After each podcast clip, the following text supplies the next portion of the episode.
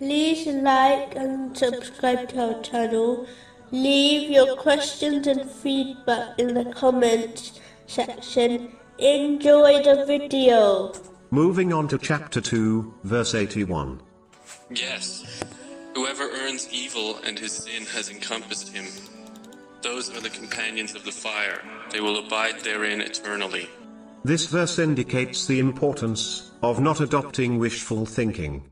Meaning, one should not live in disobedience to Allah, the Exalted, and then expect Allah, the Exalted, to forgive them.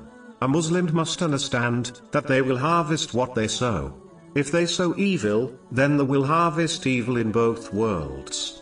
If they sow good by obeying Allah, the Exalted, through fulfilling His commands, refraining from His prohibitions, and being patient with destiny, then they will harvest good, in both worlds. Just like a person who plants an apple tree, should not expect to harvest pears, a Muslim who plants evil, should not expect to harvest good, in the hereafter.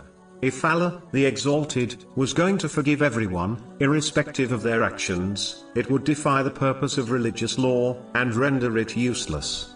Allah, the Exalted, does not create useless things. Therefore, one should not be fooled into believing, they can act as they wish, and still be saved from hell. In addition, similarly a Muslim who dedicates the majority of their efforts on unnecessary, worldly lawful things, should not expect to harvest reward in the hereafter, as they planted for the material world, they will only harvest within the world, and be left empty-handed in the next.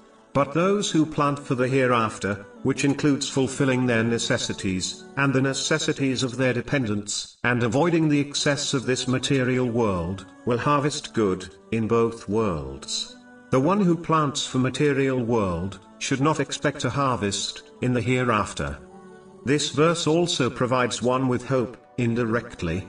As people are not perfect, they are bound to commit sins. But as this verse indicates, as long as one's sins do not encompass them, meaning, one does not take them to the hereafter with them, they will be saved by Allah, the Exalted.